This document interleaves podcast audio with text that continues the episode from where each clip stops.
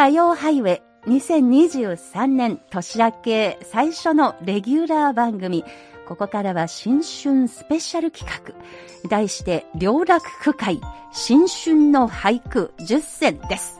はい。先週放送された新年特別番組では、松園さんは去年から俳句の試作を始めたと話しましたね。はい。どんな句を書いているのか、それについては紹介する時間がなかったんですね。そうでしたね。今日こそ、ぜひ披露してください。はい、頑張ります。はい。さて、まず、良楽区会ってそれはどんなものですか？そうですね。これがまさに私が去年3月から入会しました俳句の会の名前です。漢字の書き方を紹介します。いささかの良という字に楽しいの楽という字を書き合わせます。え実はこれは、あの、大変著名な俳人、日本では現代俳句協会会長、そして名誉会長でもあった、今は亡き金子東太先生が名付けた名前だそうです。意味は、気軽に俳句を楽しむということだそうです。日本各地、あるいは世界各地に存在する数多くの区会の中では、良楽区会。えこの区会は中国人、日本人、それも日本にいる両国の人だけでなく、私のように中国にいて参加している中国人も含めてですね、両国の人々それぞれ半々からなっていると聞いています。発足したのは2019年。呼びかけ人代表は金子東太先生が手塩にかけて育てた中国人の弟子、北京出身の東新華さん。現在メンバーは36名。週に1句トークして、まあ、つまり投稿をして、お互いに選評するというグループですね。そういえば代表の東新華さん、えー、北京第二外国語大学日本語学科の卒業ですので、西郷さんの先輩に当たりますよ。そうなんですね、はい、えー、ぜひチャンスがあればお話を伺いたいと思います。はいそうですね。えー、近く、この当社のインタビューを企画したいと思っていますが、ここから本題です。良楽区会新春の俳句10選ですが、えー、10句を選ぶという企画でございます。いつもは絶対にありえないことですが、今日は私がこの番組担当の職権を利用して、えここからですね、行く年、そして何よりも来る年、やってきた年、えー、という二つのキーワードをめぐり、私個人の独断と偏見に基づいて、昨年の末、そして今年の年明けの、えー、仲間の皆さんのトークから選ばせていただいて紹介してまいりたいと思います。この良楽区会という会はいつもどんな俳句を書いて、またお互いに選評し合っているのかということについてその一端を知っていただければと思っております。それでは行ってまいりましょう。まずは、行く年の思い出ということをめぐって4句を選んでみました。えまずはこちらです。聖火さんの句です。幾清掃、地球にキスを送るメッシ。幾清掃、地球にキスを送るメッシ。はい。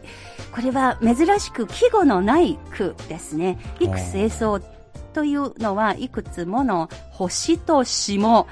なんか初めて見た3文字ですが、この3文字の組み合わせ、とても素敵な、詩的な言葉だと思いました。西郷さん、このメッシという言葉を見ると思い出すことありますよねはい、もちろんですね。あの、去年末に行われたサッカーワールドカップ、えメッシが率いるアルゼンチンが念願の、まあ、悲願の、えー、ワールドカップ優勝を獲得したんですね。そうですね。はい、やっぱりこの、えー、俳句の会、両楽会のメンバーの皆さんもたくさんの方がワールドカップの中継を見ていたということがよくあの現れてきた句でもありますよね。はい、私もこの句をあのその週は選ばせていただきまして、やっぱりカタールの熱気がすごく伝わってきたような句だと思いました。うん、そしてメッシには本当におめでとうという気持ち、私も同じ気持ちありました。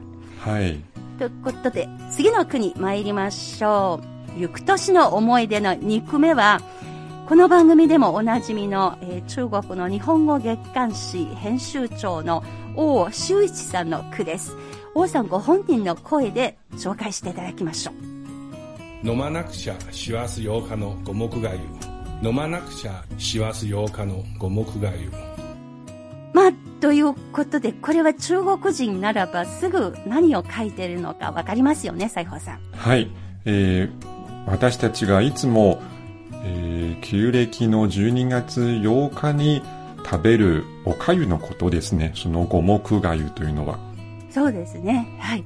中国ではこれから春節を迎えますが、旧正月ですね。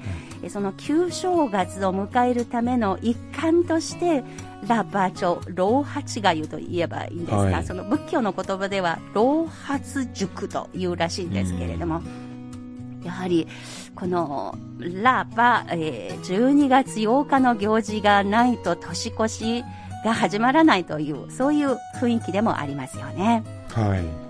はい。それでは次の句へ参りましょう。緑秋さんからのこちらの句です。まず、我を断捨離したし、年の暮れ。まず、我を断捨離したし、年の暮れ。はい。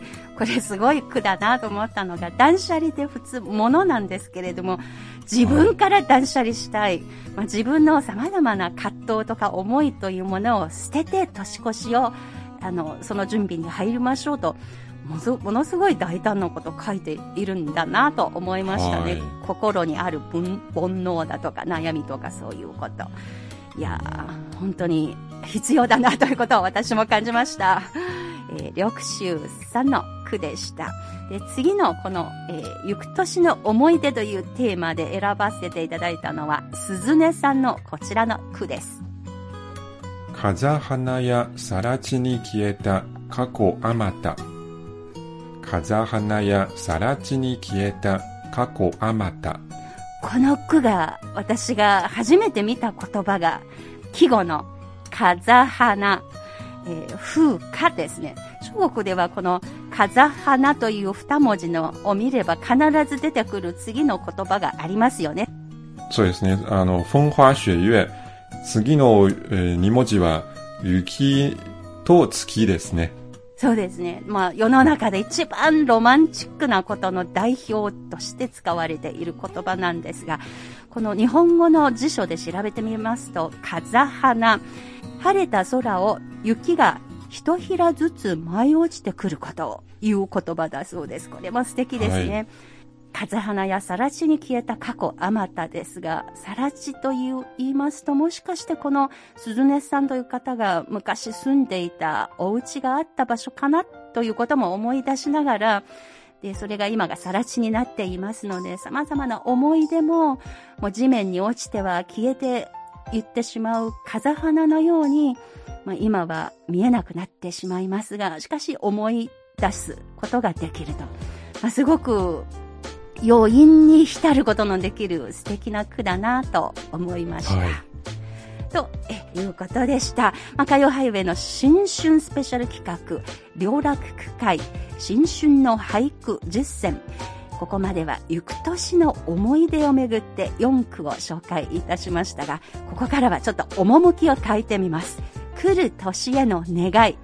ということにちなんでロックを選ばせていただきました。まずはこちら、行水さんの句です。正月や平和が走る箱根山。正月や平和が走る箱根山。はい。これは日本の方にとってもうお正月の風物詩ですね。私も日本にいる友達から箱根駅伝沿道で応援している方がいまして写真を送られてきましたなんかその寒い中若者たちが一生懸命走っているその写真だけ写真を見るだけでもものすごく感動しましたでここでですねこの両楽区会のメンバーでもある永井博さんという方が書いたそのコメントを紹介したいと思います若者の駅伝競争のテレビ放映が正月の歳時期になって久し。駅伝がそのまま英語になっています。必死になってたすきをつなぎ、山中を駆け抜ける姿が人の心を引きつけてやまない。人生を連想させるのであろうか。心と心をつなぎ止めるものがたすき。孤独をつなぐ一本のそのたすきをつなぎ合わせて日本列島を走り抜く姿はことのほか美しいと、そういう批評、ああ、なるほど、そういうふうに、あの、日本の方も心を打たれるものだということもよくわかりました。まあ、俳句一本を通して日本の歳時記、または中国の歳時記がこうやってお互いにわかることができる。これがこの両楽区会の、あの、その個性の一つかなと思いました。で、次の句に行きますが、えー、先ほどこのコメントを書かれた長井博さんの句です。靴跡の大なり小なり今年なり。靴跡の大なり小なり今年なり。ねえ、素敵だなと思いました。はい。これは雪が降った後のことなのでしょうか？靴跡の形が残っていると。私が中学の時に、あの、音楽の授業で、えー、雪の日にですね、あの、キャンパスの上を全部真っ白になっている。そしてその上を、あの、生徒さんたちが歩くと、靴跡が残るので、えー、曲がっているものもあれば、まっすぐのもの、深いもの、浅いもの、いろいろがあります。さて、人生はどのような道を歩むのか、皆さんしっかり考えてよ、というような意味の、その歌詞が、妙にその歌がですね、頭の中に残っていまして、この長井博さんのこの句を読みますと、あの歌のメロディーが思わず頭の中でもう一回復習しましたね。结巴的雪花飘满天，白雪覆盖着我的校園という、あの、歌い出しから始めますが、ちょっと年代のギャップがありまして、サイホさん聞いたことは？ないですね。松園さんが歌ってるの初めて聞きました。なるほど。ちょっと歌があまり上手じゃないということもあるかと思いますが、それはさておいて、次の句へ行ってまいりましょう。美穂さんの句です。はい。お雑煮の出汁の形で、親思う。お雑煮の出汁の形で、親思う。形という言葉がもう香りが立っていると、漂ってくると、そういう意味ですけれども、私はジーンと来たのが、やっぱりお正月、まあ日本も中国もですが、その、あの、その祝日ごとに食べ物も違ってくる。そしてその食べ物の中に実はいろんな思い出が、まあ子供の時から現在に至るまでの思い出が凝縮されていると。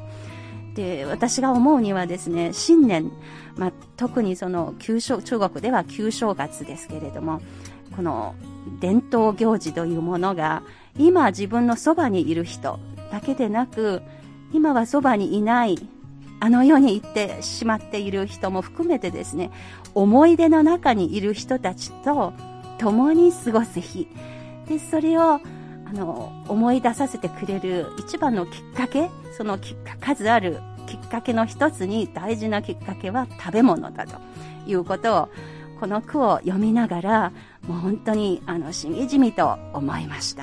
はい、思わず手を合わせたくなりました。美穂さん、ありがとうございます。さて次の句がですね、高文さん。高文さんは実は、えー、東進化さん、つまりこの区会の代表の東さんの拝命だそうです。高文さんのこちらの句です。教員互い、教習同じ、初参り。教員互い、教習同じ、初参り。はい。教員ってつまりその喋っている言葉の鉛。これが違いますが、同じような教習、ホームシックの思いがあります。そういう様々な人たちが、えー、日本で初参りに、あの、初詣に行くという風景を本当に見事に捉えている句だなと思いました。さて、次の句です。朝日さんからです。千の夢たくさる緑子初詣千の夢たくさる緑子初詣こちらも日本のお正月の、えー、まあ、風物詩というかその歳時記を描いている素敵な句だなと思いました。やっぱり親とか家族たちの愛がものすごく滲み出ている一句だと思います。で、思わずですね、この緑子赤ちゃんが、あの、ぜひぜひ健やかに成長するよう、北京から同じくですね、その赤ちゃんの健やかな成長を祈りたくなりました。という素敵な句なんですが、いよいよ王昭炎の書く 句を紹介しなくちゃ、とてもあまり上手ではないですが、思いだけはすごく真心をこもっています。はい、ちょっと紹介いたします。小僧今年、溢るる祈り、胸の中。小僧今年、溢るる祈り、胸の中。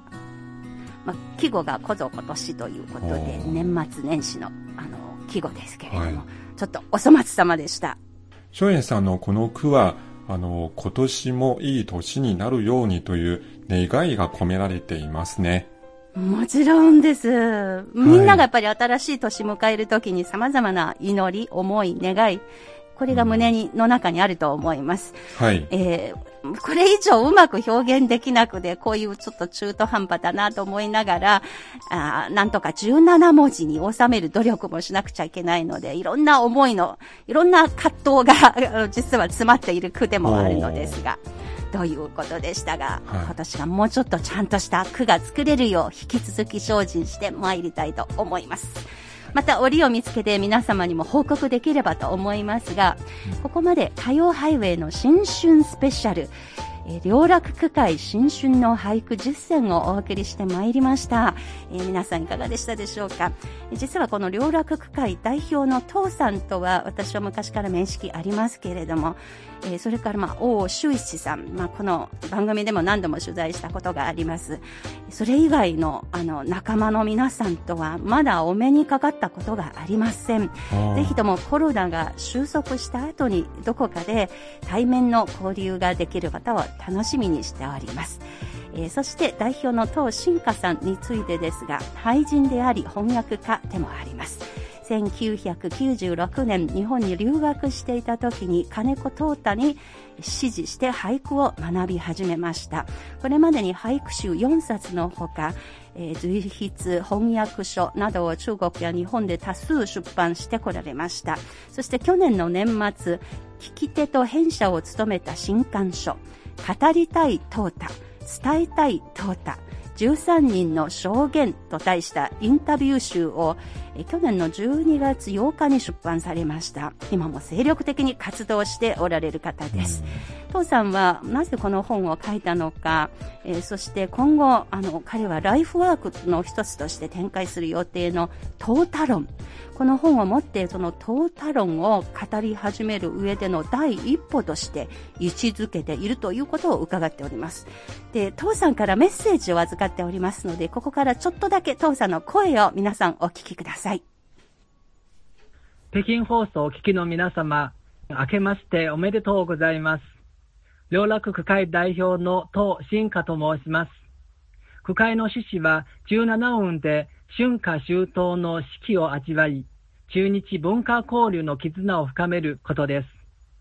週に一区の通信区会ですが、俳句の国際化、そして中日文化交流の場となるよう、両国の仲間と俳句を楽しみながら、共に努力を重ねております。今後機会があれば、俳句の魅力や、私の俳句の師である金子東太先生のことについて、皆様にお話しできればと考えております。どうぞよろしくお願いいたします。2023年も皆様にとって良き一年でありますよう願っております。